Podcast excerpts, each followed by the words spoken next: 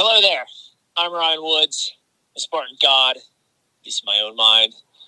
You're listening to the I'm a Spartan podcast, Scott Knowles, and I'm.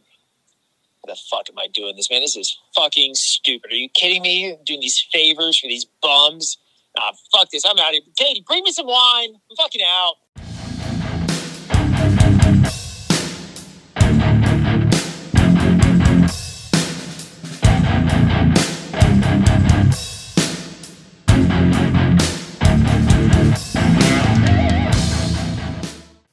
I am Scott the Fane Knowles, and you're listening to another episode of I'm a Spartan OCR podcast. On this episode, I have Mike Deibler, and he's going to tell us all about his new book that he just had come out called Fuel and Fire. It's a book about training for obstacle course racing, and I've read it, and it's a good book. Uh, Mike also has his own OCR podcast called The OCR Underground, and you also need to check that out as well. A little bit of news the uh, Asheville Super Race, which is no longer in Asheville, but is still called Asheville, of course, because that's the Spartan way, is going to be at the Tryon International Equestrian Center, which is where the Ultra and Beast were in 2019, and will also be there in November this year as well. And whereas I like that venue, it's not Asheville because Asheville is in Black Mountain, and Black Mountain has the steep inclines and the super technical, sketchy declines, which I love. But I do think that the Tryon will be a great place to host a U.S. National Series race, probably because they'll have better signal out there and all that too. But the venue is good. There is some elevation out there. It's not perfectly flat. It has a mix of everything, and that's what I loved about that venue. It's got mixed reviews just because the weather was shit there in 2019 and it was cold and it rained from the start of the ultra almost until the next day and it was a muck fest. The next day during the beast and the sprint, the start line was actually in several inches of water still. But to me, it was a cool venue to each his own. They have restaurants on site, lodging on site. It's just a cool venue. Also, if unless you've been living under a rock, the Hildervat race was this past weekend. VJ won it for the men and Rebecca Hammond won it for the women. And Nicole hurt her knee coming off an obstacle, and she was the dominant force. Uh, she was coming up to the last obstacle, and uh, she had a problem with her knee coming off the rig before the last obstacle. And uh, she would have been, I think she would have easily been the winner of that race if that wouldn't have happened. But uh, it was a cool venue. You know, it was bracket style race for the pros you know, first six went. They did one race, two got cut out. They did another race mid morning, and then the next two got cut out. And then on Sunday, they had the final two for the grand prize ran. So it was at the beach. You had like a row of obstacles going down one side, and the starting corral started, and you went through those obstacles, ran down the beach about a quarter of a mile, did a bucket carry, come a quarter of a mile back through another row of obstacles, and then you repeated that three times with an exit obstacle before the finish line. And uh, man, it was super cool to watch. Uh, and that's all I did is I went down there and watched it on Saturday. I wasn't there on Sunday, but it was just neat to see the pros go through these obstacles multiple times and see how they attacked it differently every time, and if they took the same line and went to it you know, the same way every time. And then they had relay races, which were super fun to watch as well. And it was just cool to watch. And uh, if you're interested in doing a race sort of like this, uh, OC Overload, uh, hmm, OCR Overload is having a race come July the 9th and the 11th. I know it's the same weekend as Palmerton, which I'm already booked to go to Palmerton. But this is this is going to be a cool race. It's going to be have a 15k trail run, a 5k trail run, and a 10k OCR, 5k OCR, and a 3k kids OCR. And uh, I think they got a 40% off code right now and the code's overload. So that's not a real big secret there. It's in the name. But anyway, if you want to do a cool local race that has some challenging rigs, and uh, Aaron Frank with OCR Overload uh, helped out with the Hildervat race, and I think he designed one of the rigs that were there as well. And uh, his rigs are they're pretty tough, and um, you want to check that out if you want to do a cool local race uh, in Florida. Also, there's no new reviews right now. If you leave a review, I'll read it on the next episode. And uh, we'll just go right into the interview with Mike Deibler. Mike Deibler, what is going on today, man? Not much, Scott. How you doing? Pretty good. Uh, so, man, I, I, I brought you on because I wanted you to tell us about your book that you have just recently released. And first off, I just want to congratulate you on the book because that's a pretty awesome achievement. And I'm sure it's, it's something that I think a lot of people probably always think, you know, one day I'm going to write a book, you know, and you actually did it. And I think that's, that's a, I think that's a really cool achievement. So, but I appreciate that. But before we go into that, man, just tell us a little bit tell us a little bit about Mike, man. Like, give us your background on like how you grew up and how you found the sport and just how you've become this person that you are. Absolutely. So I grew up in on the East Coast in New York, and I was a pretty athletic kid. You know, I took to sports pretty quickly and just wanted to play everything there was out there and just continued that as long as I could. I went to University of Connecticut. I was uh, on the track team there. I was an All American high jumper, so I had a pretty successful career. And, um, you know, once I finished, I, I definitely took my athletic skill a little bit more seriously than education. Not that I didn't do well, I just always really cared about athletics. And uh, when I graduated, it's like, well, I can't. I, I tried to uh, qualify for the Olympics and got pretty close, but it just wasn't in the cards. So I figured I had to figure out what I was going to do with my life.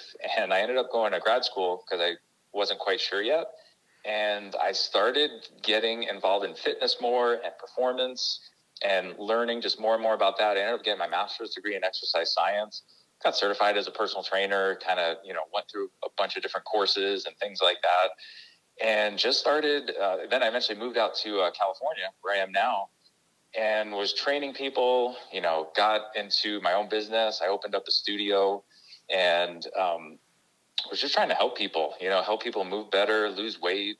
You know, run 5Ks, do all these different things, and it got to the point I kept getting these questions about um, like Spartan races and obstacle course races, and it I I still was involved in like sports when I can play them, like volleyball, you know, loving the beach volleyball out here and stuff like that. But I never really got into running a whole lot. Maybe the right. occasional 5K with friends or whatever it might be. And um, I kept getting these questions though, like, what's Spartan race? Like, what is this thing? And I'm like, I don't know. um, it, I think you roll around in the mud and then you get a beer and something like that.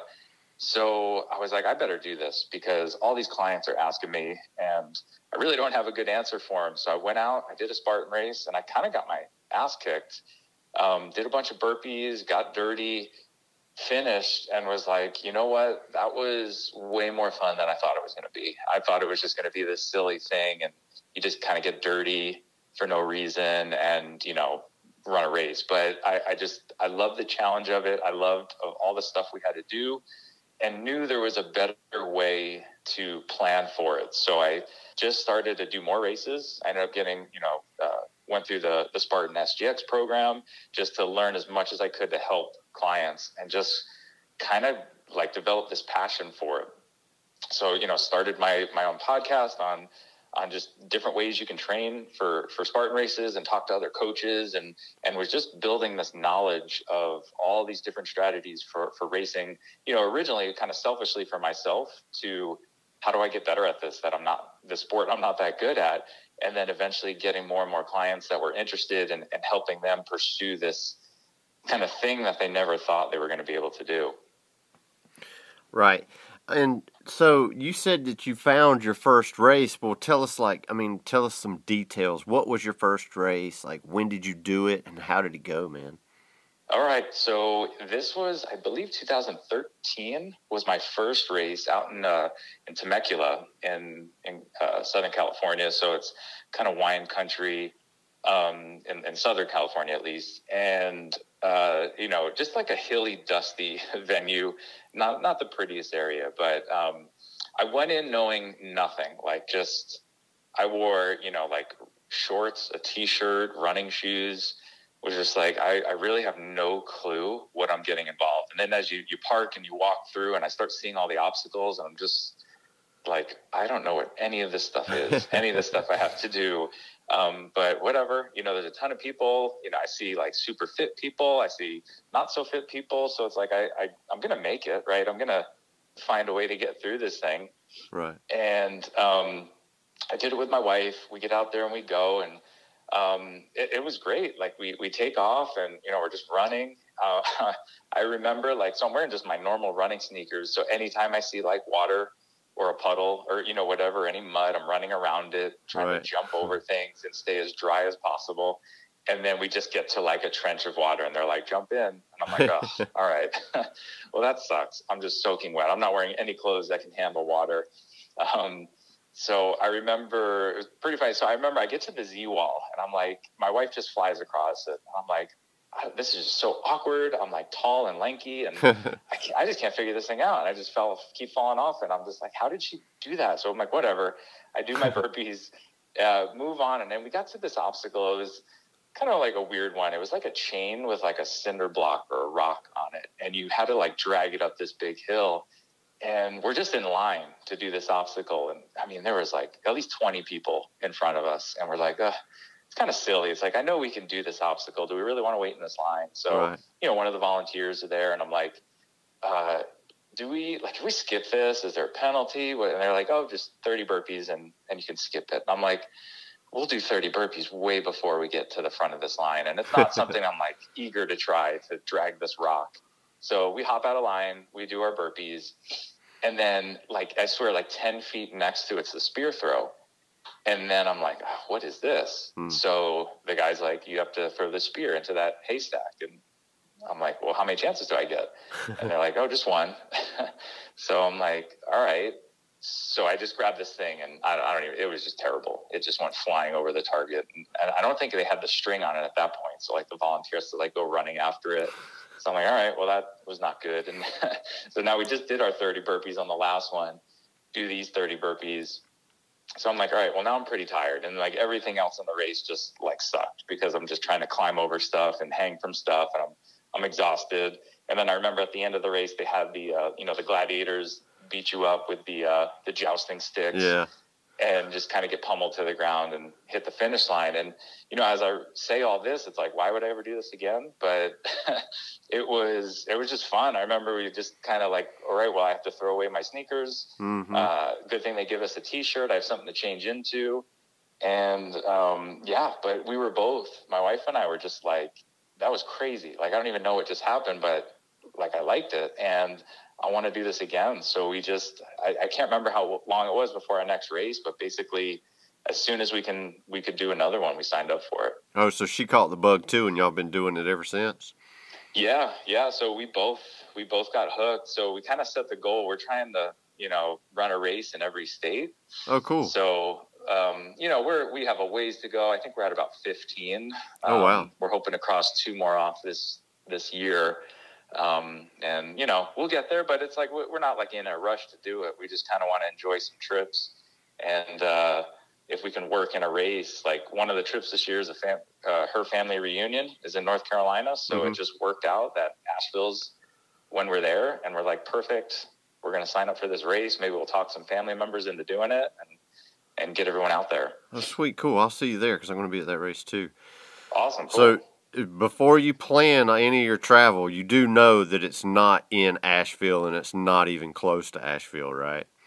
I know. I, know. Look, I checked it all out. We're, we'll be in Asheville, but I, I I saw the race. I think we're like an hour away or whatever. Yeah. They they like to do that, right? It's like yep. the Vegas race. It's, well, it's see, not even in Nevada. The but, original venue, which was is actually in Black Mountain, which is like a ten or fifteen minute drive from Asheville they uh they had to move from that venue to a different one.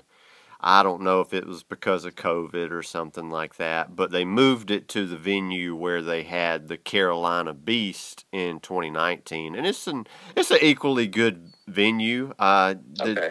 the Asheville venue had some steeper climbs and some really technical, sketchy downhills, which I think a lot of people liked. But Yeah. you know, both of the venues I enjoyed, so you'll you'll have a good time. But I mean, you've Oh, been doing this long enough to know that you don't never book a hotel in the city where they say the race is at. oh, absolutely. Yep. So I heard you talking about, and I remember reading this in your book about you were trying to go to the Olympics in the high jump, and I was just amazed at, at how close you were to making that standard, and, and you said it was like two centimeters away from making the the standard. Exactly. Two centimeters for making. So basically, you have to qualify to get to like the U.S. trials, and then Right. once you're at the trials, you have to hit an Olympic standard and. You know, and I don't even know if they've changed the rules anymore, but you know, come in the top one or two or three or whatever it is. So, um, so I was two centimeters away from making it to the trials. Who knows? You know, and obviously it's a huge mountain to climb after that, but it would have been a cool experience just to make it that far. Oh, so it was yeah. close, just not quite there. That had to be super frustrating knowing that it was only two centimeters away. It, you know, it was one of those things where it sounds small, but when you're hitting some of these heights, you know, two centimeters, it, it's significant that it's it's still a, a challenge. So it's it was, um, you know, obviously it was one of the hardest things I had to do was to, to give that up and just to finally say I can't I can't do it anymore. But I had so many injuries and so many issues that I was dealing with that it would it made the decision a little bit easier, knowing that you know, especially I'm out of college, I'm not like with a team anymore. It was all on my own. You know, I have to to pay for everything. I have to find you know the meets and and do all this stuff, do my own training. And it, it just got to be a lot of work. And um, I knew, you know, even if you make it, you know, an Olympic high jumper is not something you're making Yeah. a ton of money doing. But it's like you said, it it would've been still would have just been cool to say you went, you know. Exactly. So it, it's kind of one of those things. Like it would have been amazing. You know, I had that dream, but it got to the point where it just it, it was a lot. It, it was just beating my body up to do something like that. So, but and so, how high was it that you could actually high jump? What was the max? So it was seven feet two inches approximately.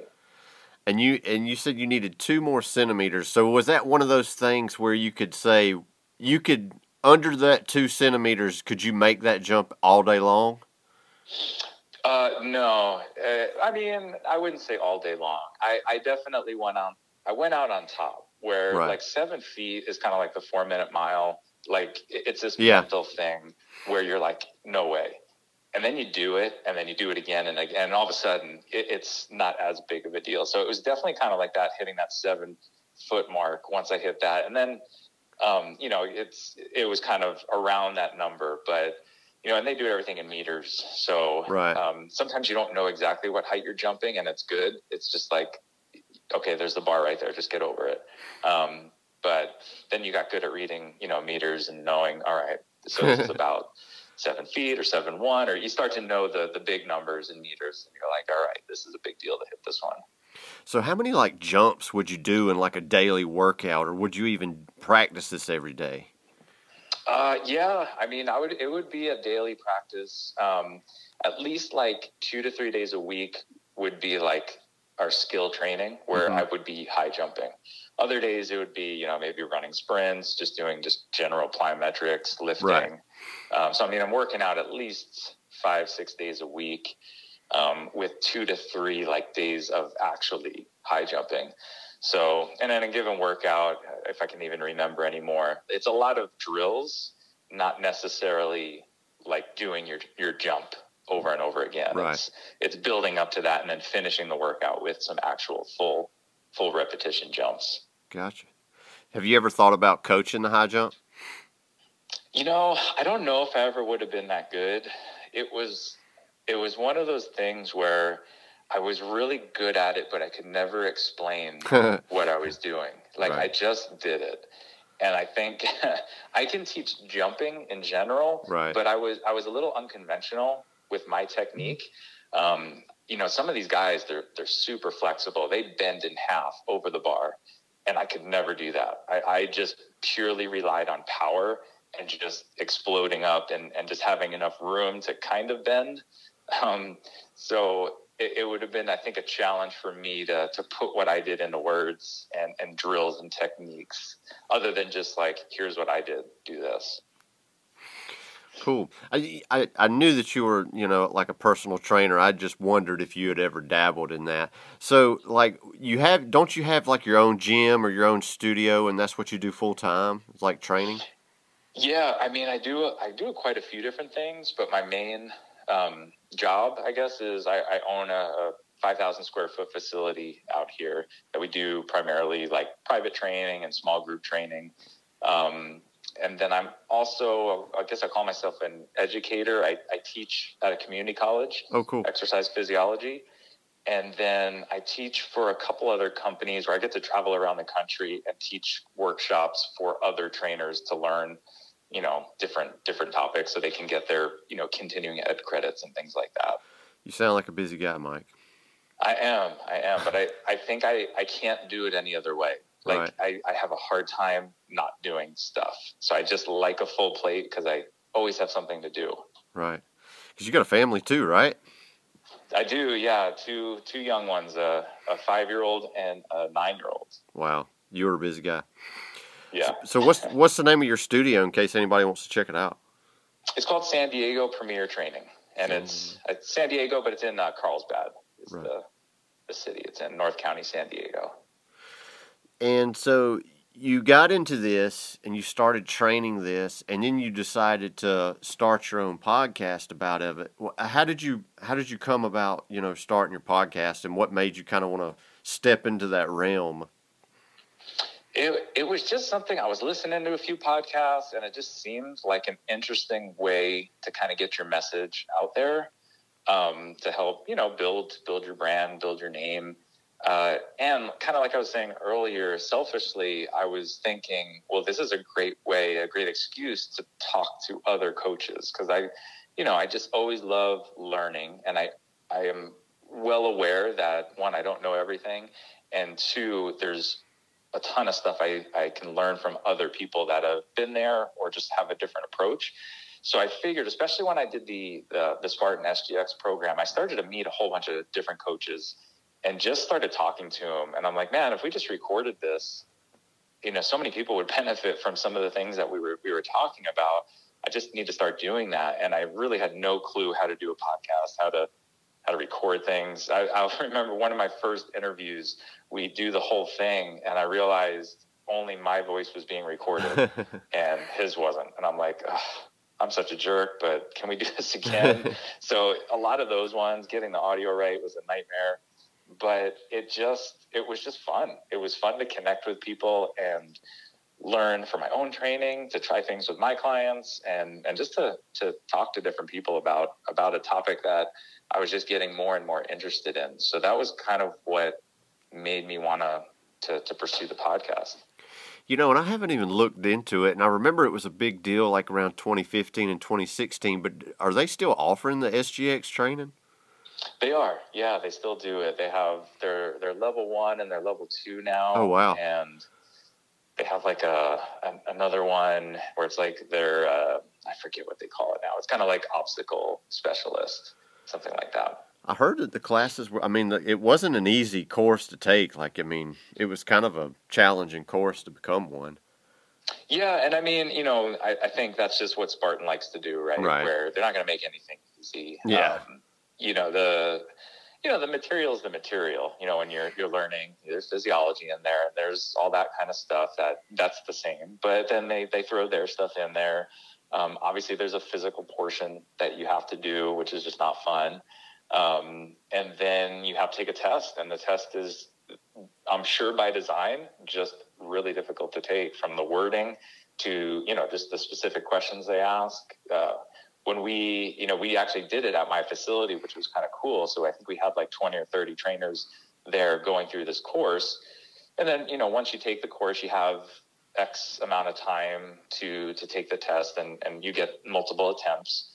And everybody was in like a group chat, all like, "Did any has anybody passed this yet?" Like everybody was just failing this test because of these questions were just just hard, you know, and, and not just like the content was that difficult. Some of it, you know, was a challenge, but it was just the way they word it, the selection. It, it was just not not the easiest test to take. So it was it was a challenge. I, I think the first one they ever did, nobody passed. Oh, and wow. I think that's like what they were trying to do. But then they're like, all right, well, somebody has to get certified. Yeah, I remember like I want to say like a lot of the open houses that they would have an SGX coach would be like standing at the obstacles, you know, kind of giving tips and stuff like that. Yeah, yeah, that's kind of one of the perks once you're certified. They they give you some some of those opportunities to you know to mingle, maybe maybe meet a new client or you know potential clients, and then just help people out when they're struggling with some of the obstacles. Right on. And Mike's podcast is called the OCR Underground, right? That is correct. Yeah. And and you can pretty much find it on all the podcast platforms. I always listen to it on Apple. Yeah, it's it's. I don't even know where it because I anytime I get an email basically saying, "Do you want to host? You know, put it on this site," I'm like, "Yep." So it's it's all over the place. Yeah, I think that's about the way it goes. Even if it's not one, because bef- in before you used to had to kind of set it up to where they would accept your podcast, and now I think they just now they automatically do that and they get it. You know, exactly. Yeah. which makes it way easier for us. I think. Absolutely. Sometimes it can be really annoying and beat your head against the wall to put these episodes out. Sometimes. Yeah. Yeah. I hear that. But uh, so all right, man. Tell us about your book and t- how did you come about naming it "Fuel and Fire"? So that that took a while. It it it actually came from well, one the concept. One of the main things I wanted to make sure I addressed in the book that I just didn't see a whole lot of in in many fitness related books was the combination of nutrition and exercise. And while everybody knows they're related, you never really got a good answer like well, well how how do these work together and um, th- that's really where I kind of developed that. Well, the fuel, right? We're going to fuel the the exercise and the and the training, and then the fire just made sense because you know most of the races I was doing were Spartan races, and we had the fire jump, and and the goal was to get you know to get over that fire basically. So that that's really what sparked that title of Fuel on Fire was just making sure I wrote something that I wanted it just to be as comprehensive as possible. That you know, not just training. You know, obviously that's in there, and that's a lot of what's in there is is how to train for all this stuff. But knowing that if you if you can combine uh, specific nutrition strategies, it'll just help optimize that that work you're putting in a little bit better. And so, like, so you- you're already training. You've become an SGX coach, and you've got a podcast. So when did it? And you're already super busy, as we've already explained. How did you decide? You know what? I'm going to write a book. I, you know, like you said, it. I think many people have that goal, and I was no different. It was like I. It would just be cool, even if my mom is the only one that buys it. Like to have a book in your hand. I just feel like it. That's cool. It's, Yeah. It's, you know, just sharing your knowledge, and, and hopefully somebody finds it it beneficial. So I, I definitely just always had that dream, and um, I, I came up with this idea quite a few years ago, and I was just like, you know what? I have a pretty good system that works, seems to work well for myself and the clients that I'm working with, and I just think I can share it in a pretty straightforward manner that that I think would would make a pretty good book. So I just started writing. Well, first I just wrote an outline. Like if I wrote a book, what do I think? What are the big topics?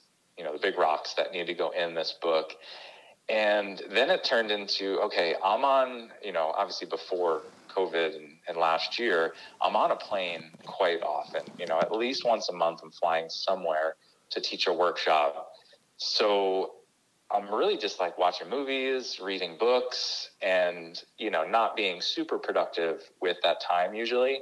I was like, if I just sat there, even if it was for like 30 minutes every flight I was on, and just wrote some notes down, um, I could probably get this done, you know. And it kept, it was like, I'm just going to do this this year. And then it's like, okay, well, I'm going to finish it next year, and then next year. And then, you know, but I kept writing, I kept putting all this stuff down, and just, you know, rewriting it and editing it, editing it, and but it was kind of all over the place. So then, when last March, when everything got shut down, you know, obviously our business was heavily affected, and you know, we can't we can't see members in person anymore. Everything's online. You know, who knows what's going on? I was basically trying not to freak out too much, which was really hard to do, right? Obviously, with with our business, who knows? You know, we, we you know a lot of gyms went under, right? It's it's, it's just a, a terrible situation for many. We didn't know our future too well, so I was almost trying to distract myself. And I was like, you know what? I have almost a full book if I just get all this stuff to flow together a little bit better. So I think I had to write like one or two more chapters, and I just sat down. I'm like, it's getting done this month. So I just sat there, um, reread everything like a hundred times, you know, made it, you know, because I didn't write it all at once. So some right. parts just sounded, I repeated myself or whatever it was. So I just smooth it all out, finish it up. At the same time, I'm talking to uh, one of the editors for Spartan, who I've done a lot of writing for in the past. He wasn't with Spartan anymore, but I just reached out and I'm like, I'm trying to do this thing and I, I really have no idea what I'm doing. and he was like, awesome. Like, just send it to me. Let me read it and we'll go from there. And he was like, Hey, I just, I think that you have something here. I can definitely help you out. So he just started pointing me in the direction of, you know, what, what to do. Like once you have all this words on paper, you know, finding, you know, it's self-published, but I still had to use a company to just organize right. it, design it a little bit more, um, put all the pieces together. And then, um, and then it was finally like, oh my God, this is done. and it was just waiting for it to be put into a book and, and, you know, just, uh, kind of crazy how it, how it all came together. But, you know, last year just kind of sparked it where it was like, I just need to, to finish this. Uh, when am I going to have this much time when I'm home? Um, you know, I'm still working with clients online, but it, it was just something I had, I had extra time that I didn't typically have and I'm stuck at home anyway. So might as well just distract myself and, and make the most of it. And then eventually just got done. Well, man, it was very well done, and it reminded me of, and I can't think of the guy, but the that the guy that wrote the book 80-20, like this actually seems mm-hmm. like a book that could be one that he may have you know wrote because it just it the way it's explained and it just falls in lines with like if he would have wrote a book about OCR this this kind of seems like it would be it would be it. And like I said, it's a great book, and you know, there's good photo illustrations for all of the uh, exercises and stretches that are in there, and you even got a link on your website where you can actually see videos for a lot of these exercises and stretches too, which I thought was really cool, you know, because when you read books and they'll show stuff and they'll explain it, it's like you you you don't you can't really figure out well what tempo do I do this at and how how long should it take me to go through these movements and I just thought that that was a really cool added addition to all of these illustrations is that you also have a video that you can go and watch with it as well. Yeah, and I was just trying to make it as easy to follow as possible. I, you know, originally I was going to write all these long descriptions and, you know, step one, do this, step two. And I'm like, if people could just watch this, it would be easier on everybody. So I just figured I'm just going to make a web page on my website and then just throw all the videos on there. So you read the book, you know, you can check out the pictures, which some of them are pretty straightforward. Right. But if you haven't seen it, you know, check out the video, all the videos on there, and you can see exactly what what they're uh, you're supposed to look like. Oh yeah, man, it's like YouTube. I don't know how to fix this. Go to YouTube. Somebody's made a video yeah. of it. Hundred percent. Yep. but you know, and I thought it was a really cool addition to the book is that you had a, a chapter on like an assessment where you can kind of see where your skills are at now. And I thought that those tests were pretty challenging and they're pretty cool too to kind of uh, base what you're, you know, where you're at. And and how did you decide to come up with those certain skills? So a lot of those came from other other areas, other other books, other resources. Um, some pretty, um, you know, one of the companies I work for, like, is called Functional Movement Systems, and they do a lot of this stuff. So uh, some of those assessments are kind of borrowed from from there because they they have so much data and so much research behind a lot of what a, a lot of those tests where we know, hey, if you can do it, do this exercise for this long or do this much weight or whatever it might be, we know you're in a pretty good category or a not so good category. So um, that's where a lot of those tests came from. And I just wanted to make sure are we covering, you know, how well you move, right? It's like something as simple as can you touch your toes? Like here, super self, uh, easy self assessment. If you can touch your toes, not that everything is perfect in your in your movement, but we know you you can check that box. If you can't, that's a big a big thing you probably should want to work on um, before you go pick up some weights and do some kettlebell swings and, and deadlifts. You know, let's get you to touch your toes first, uh, get some good mobility and control, and and then do those things. So that's that's where a lot of those tests came from. So I want to make sure, hey, what are we doing that makes sure you at least can check like the move well box, like you at least can do some some basic movement patterns, and then you know looking at endurance, looking at power, at strength, all of these different things to to see are you are you doing it pretty well? Or is this an area that maybe we want to work on? Because you know that was one of the hard things with like writing a book and you know something like this. There's no perfect answer or program. It's just you know kind of ideas.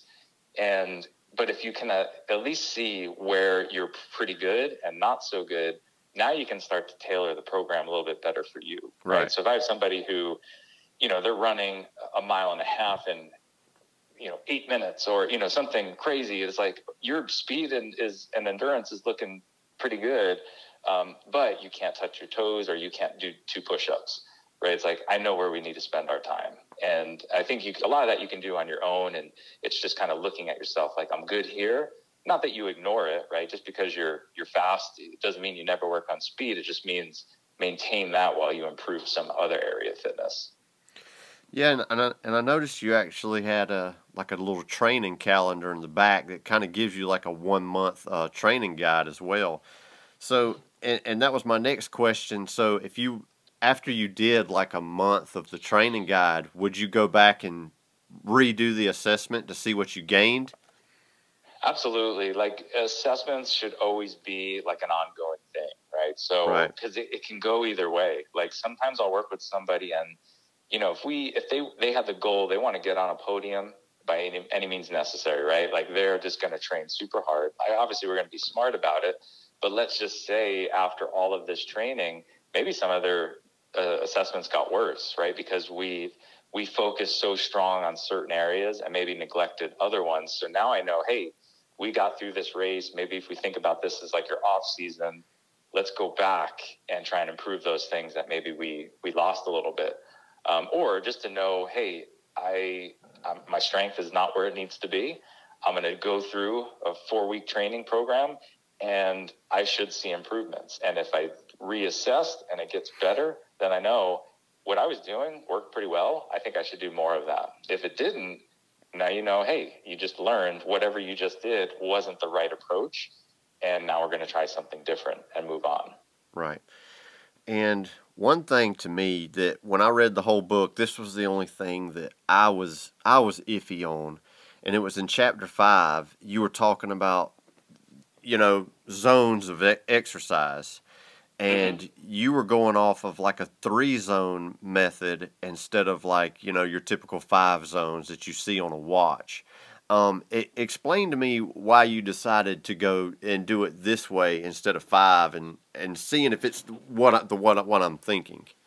Sure. Uh, you know, so that was a tough one uh, to decide that. And honestly, it came down to I, tr- I wanted to make this a simplified version of using training zones. Right. because I don't always know. pe- You know, a lot of people that I talk to when they start working with me have no idea on any zones. Right. So this was the easiest way I can explain. Here's kind of the idea behind zones. So it's like a high, low, medium, or high, medium, low. Uh, but I personally prefer the five zone because I think we can dial it in a little bit better.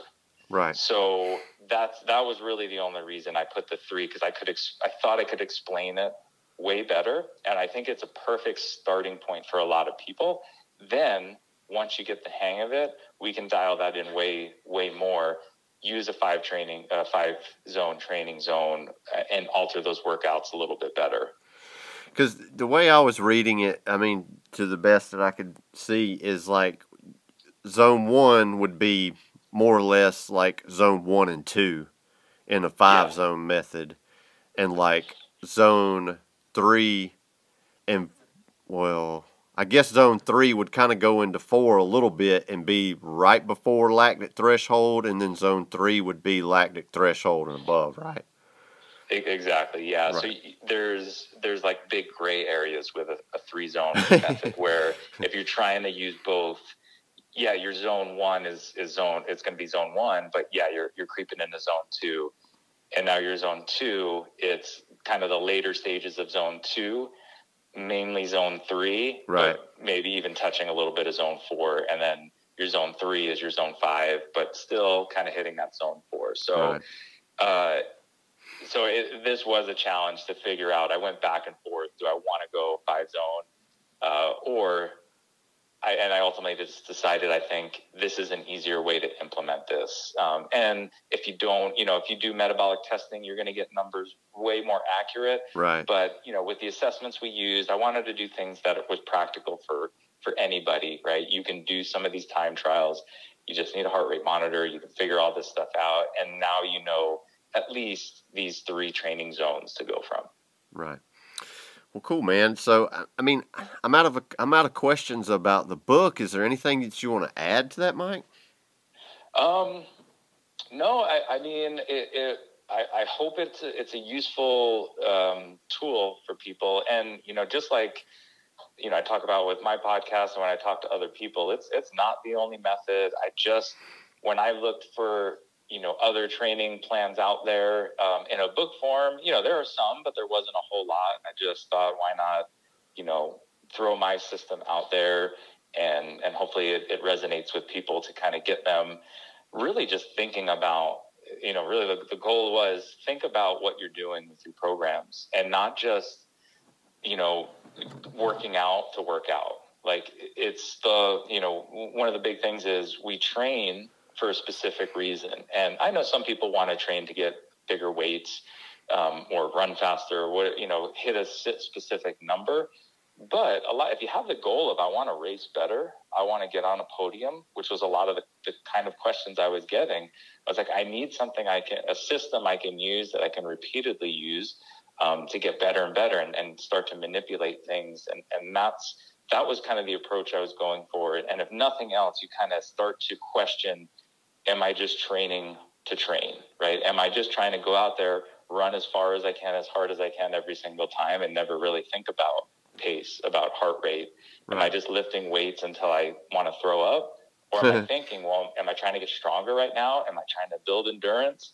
What's the what's the point of doing this stuff? Not just like I'm going to go lift weights and I hope it gets my grip stronger so I can, you know, get across the rig.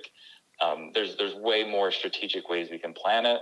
This are just you know some of the things I thought were helpful that I put in here, but obviously there's lots of different different options out there. It's just finding whatever works best for you. Yeah, the grip the grip strength section in the book was was really well done, and and there's a lot of uh, good chapters in the book. There was a chapter on recovery and endurance, and like I said, the strength training, and you had a tactical training, and you talked about nutrition and mental training, and uh, it was just it was a good read, and I thought it was. It was one of I, I enjoyed the book a lot, and I thought it was a, a good read. And if you're trying to up your game, you know what can it hurt? I mean, because I just think that any little bit helps when you're out there trying to get better at OCR. And I don't think anybody has got.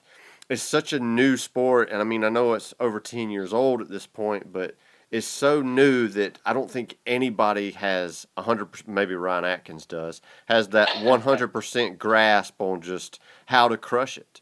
And we even No. saw this past weekend at Hildervat. You know, VJ's coming out to these shorter races, and he's showing his dominance there. So Yeah.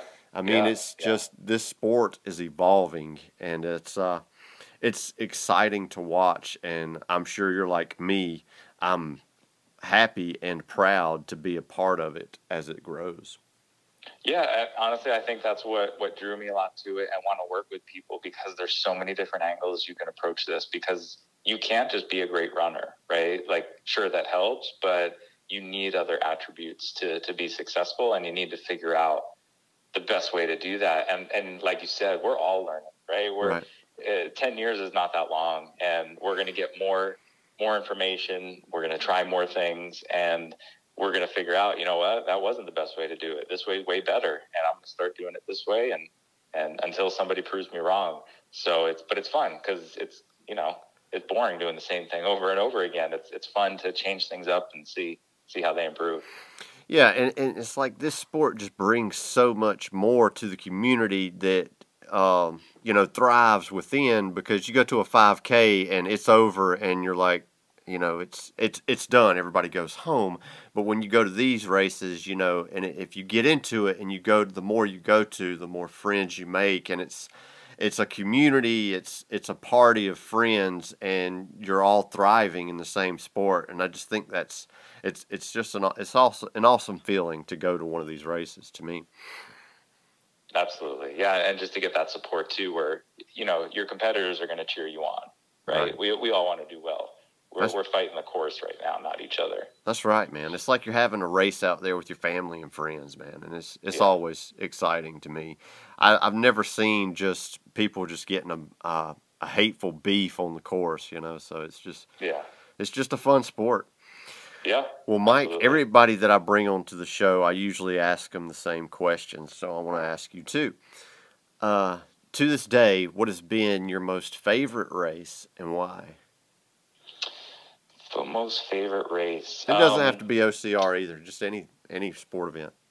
Yeah, yeah. Uh, well, I think I I, I gra- gravitated right towards uh, Hawaii, um, the the trifecta weekend out there, and I'm trying to remember what year we did it, but uh, obviously for the or for the obvious reasons, right? Gorgeous venue, being in Hawaii, but just you know that was another one. My wife and I. We don't always run races together, you know, especially now we go more like age group and we're Right. getting more and more competitive.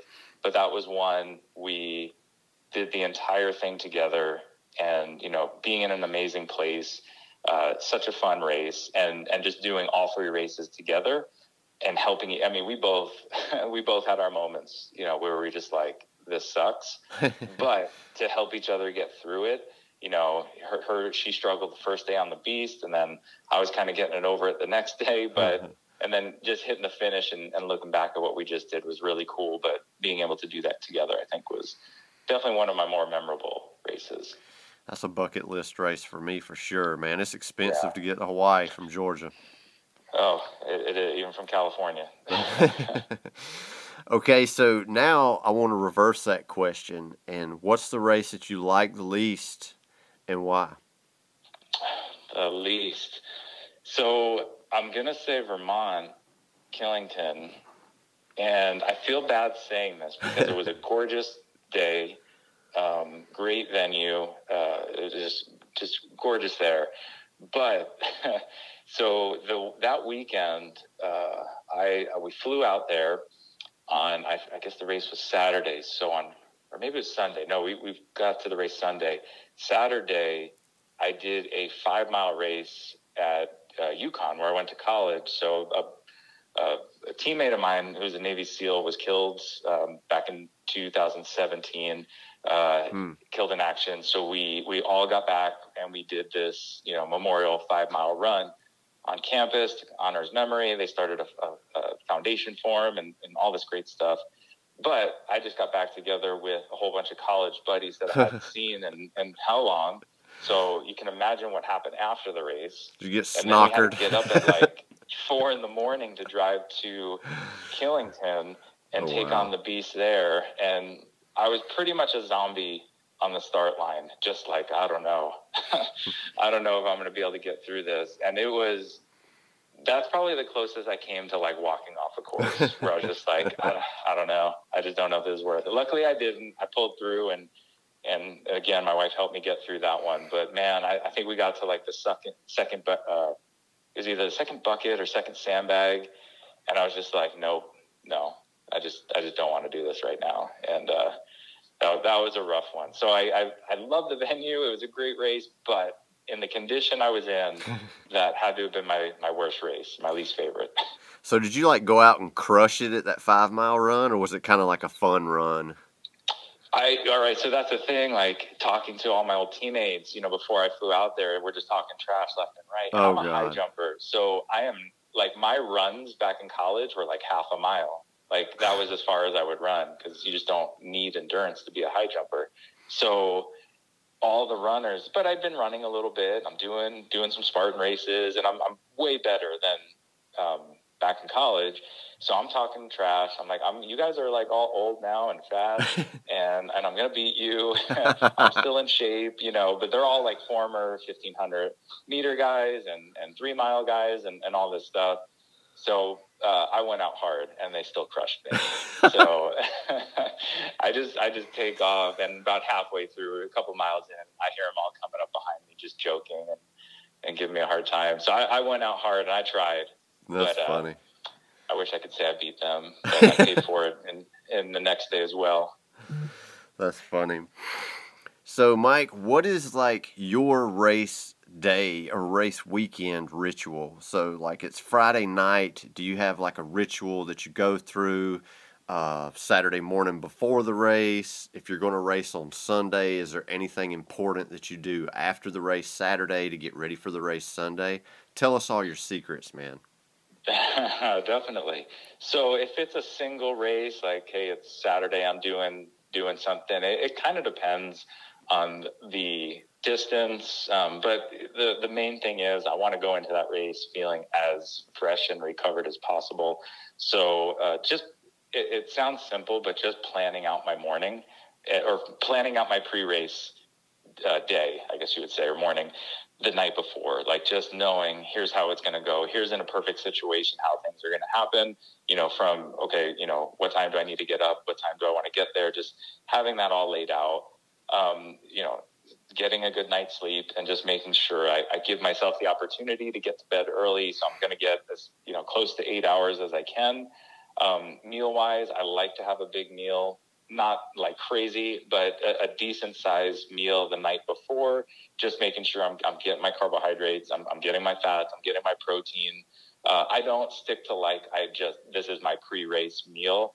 Um, I, I like to mix it up and, and it just kind of depends as long as I'm getting good sources of, of everything. Right. Um, and it's not like a carb, like I'm not doing the pasta thing the night before. If I, if I did a carb loading, it would be like a multi-day thing to uh, to build up to that day before, but just kind of a good a good meal, not too close to when I go to bed because I don't want it to interfere, you know, with With my sleep. sleep, anything like that. Um, and then uh, the day of the race, it's it's really I go through my typical, you know, I, I know I, I need to eat a few hours beforehand. So earlier races that can be difficult. So it might be more of a liquid diet in the morning just so I can get something down. Um, I'll usually get eat something a little bit closer to race time. Just something again easily digestible. Could be like it could be like a gel or a goo or hmm you know blocks or something like that. But I do want something kind of immediate within like 30 minutes of, of time I'm going to go because I know it, when you when you when you're at the start line, you're kind of amped up. You know, your heart's racing. You're you're you're going to need some extra sugar right right off the bat. So I just kind of like to load up a little bit before um, close to race time, and then just going through my normal warm up routine, just making sure I'm I'm getting some mobility work in, getting the the ankles, the hips, the shoulders ready to go. Um, I guess my big secret would be just making sure I'm doing some kind of breath work um, and just I might do uh, like some breath holds. I might do you know almost like Wim Hof breathing, kind of like that Right. faster, deeper, almost hyperventilating. Um, it just seems to work really well. To one, it gives me something to focus on, and just you know kind of almost like a little meditation type time to to just focus on my breath and be present uh, and just get ready ready to get out there and, and kind of good be in a good good space for it if um if I have a race the next day, uh, then I will definitely try and get some some fuel and get some food in right after the race to just start to to refuel because they'll probably be racing in you know less than 24 hours. So the sooner you can get some of the the carbohydrates in, the better off you're going to be. And then just kind of doing it at regular intervals. So I'll get kind of a more carbohydrate rich meal right after the race within you know an hour or so and then every few hours just making sure I'm, I'm snacking and then adding in proteins and, and, and fat after that. And just making sure I'm taking care of my body. If, if I'm a little sore, tender, do I need to do some foam rolling? Um, can I get in water at all? Water is going to do a lot of great things. You know, not not necessarily an ice bath. That's always nice if Yeah. you have that option, but just jumping in a pool. You know, just you know, getting weightless for a little bit to kind of give your joints, your muscles a little bit of a break and help speed up that recovery a little bit. So those those are kind of the big things that I'll go to pre-race and then working on back-to-back races. Right on. Well, what what else you got planned for this year? I know you said you were going to go to Asheville. What else you got planned? So right now, actually, in a couple weeks, we're going to go to New York um, and do the sprint there in uh, Bethel. So Right. it's actually not that far from my parents' house. So I haven't seen my parents in like a year and a half or two years. So we're going to go see them and do a race while we're there. Then uh, July, right, is, is Asheville. Mm-hmm. And then the only other race I have planned right now is um, Tahoe, assuming that happens. But I'm just, Yeah. I'm not super confident of uh, races going off in California. But I, I hope I'm wrong. Um, supposedly we're supposed to open up in, Ju- in June, but we'll see. See what actually happens. So is everything still pretty uh, tied down there for COVID restrictions? I mean, most things are open. Like our, our gym's open. We're at 25%. Um, and, you know, restaurants we can eat in, still limited capacity. Um, and it depends on what county you're in. San Diego County is a little bit behind. Right. Um, some like LA's uh, more open than us, and Orange County's a little bit more open. So, but supposedly they're saying June 15th is like the magical day when when we're 100% open. oh, cool. So we'll, we'll see. We'll see if that's true. And, and I hope we start seeing some actual races out, whether it's just, you know, local 5Ks and, and stuff like that to start with would be nice to, to start seeing again. Oh, But, that- um, yeah, so I'm, I'm hoping I can get up to Tahoe, but those are my only three races right now. Uh, a Big Bear is one I, I always love to do. Again, I'm just not, I, I don't know. So it's, it's hard to sign up for all these things when, Right. at least out here, right? That's why I'm way more confident on the East Coast to, oh yeah. to sign up for some stuff, but we'll see. I know I was surprised here recently that they just said that they were going to have a kids race at Palmerton because I was, at, you know, in the beginning, Pennsylvania was one of the more strict states, so that was kind of a relief to see that because we've already got Yeah. flights booked. Awesome. Awesome. Yeah. Yeah. So I hopefully just as more and more events go on and, and they see, you know, things are running smoothly, we can just kind of get back to it. But it, it'd be nice to do some more races out here. So we'll see. so are they letting? Because I know the first thing to open up in Georgia was trail races. Or uh, do they have any trail races going on over there? Um, you know, like on a local level, I Right. haven't really seen a whole lot Oh, happen wow. yet. So, um, and, and there might be that they're just not, you know, advertising for big, Right. big numbers. So, but I, I haven't really seen too many other races. I, I, well, I've seen some scheduled, but I, I haven't seen anything actually happen yet. Wow. I think everybody's trying to wait till June to, to like actually hold an event. Dang. How much is gas Yeah. over there right now? Uh, I just try not to look. It's like four, four something. Oh my God. thirty. Yeah. It's like two seventy nine here, and it's just Oh, gone Jesus. up. No, But- it's it's it's always ridiculous out here. i it was nice when I was training for my ultra. I'd run to work all the time, so it was like, all right, I'm just gonna run. I don't need a car anymore. Which ultra did you do? I did uh, Tejon uh, Tejon Ranch out here. Oh, was that a, that was a pretty hard one, wasn't it? It was. I mean, I'm sure they're all hard, you know, in their way. Yeah. But it was it was um nice nice bit of elevation, but um but it was good. Yeah, it was it was a really good one. That's awesome. I love doing Yeah. the ultras, even though my body might not agree with me on every one I do. But it's yeah, just they're they're a unique creature for sure. yeah, it's just fun getting to geek out your plan and what you're going to put in your bucket, and you know, Mhm. just doing a all day obstacle course race is just or Spartan race. That's just that's a good time to me. Yeah, yeah. And then seeing all the open waivers on your second on your second lap too is always cool. Yeah, and it's always cool, like when people just let you go, you know, as lines start to build up, Right. and they're like, you know, ultra coming through, and you just kind of do your thing and go. Yeah. Um, so that's always kind of definitely a lot of respect out there. You got any ultras planned this year? Uh, not right now. Um, it's it's it, th- this year was just such a mess. Yeah. That, um, not not for this year. We're gonna see how next year goes. Hmm. Well, Mike, uh, let us know uh, where people can find you, and you know if they want to uh, check out your book. Absolutely, yeah. So I'm I'm pretty much everywhere. You know, you can find me on on Facebook. Um, just search Mike Deibler. I'm sure I have a, a, website, and I just never remember what what the actual. Uh, I think it's like Mike Deibler five, and I don't know why it's Mike Deibler five, but it's something like that. Um, or Instagram uh, at OCR Underground um, is is where I do a lot of the OCR stuff. If you want to check out the studio, that's at SD PT for San Diego Premier Training. So just do a lot of training and, and fun stuff on there.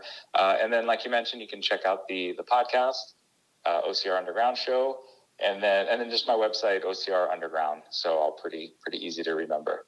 Uh, for the book, you can find, find it on Amazon, Fuel and Fire. Um, you can also go through the publisher, which is outskirtspress.com slash fuel and fire, but Amazon's probably easier just to, to search for it in there. Cool, Mike. Hey, man, I appreciate it. All right. Thanks for having me on. It's been awesome. Hope you enjoyed the interview. I want to thank Mike again for taking time to talk to us. Uh, check out his podcast, OCR Underground, and check out his new book, Fuel and Fire. I know most people don't read books anymore because they're busy on their phone. But if you enjoyed reading books on like fitness and nutrition, this book is really going to hit home to you because it's about what we do is and that's OCR. So like I said, I enjoyed the book. I enjoyed and it's cool that the exercises, you know, and the the movements that are in the book, he has video illustrations on his website too. And uh, I just thought that was really neat because when you see the when you see a picture, you know, a picture's worth a, a thousand words, but a video is worth a million. So you know that was really cool to see too. And and Mike is very easily you know to reach. You can I mean you can hit him up on Facebook Messenger and he'll respond back to you fairly quickly too if you have any questions about anything that you see in the book as well.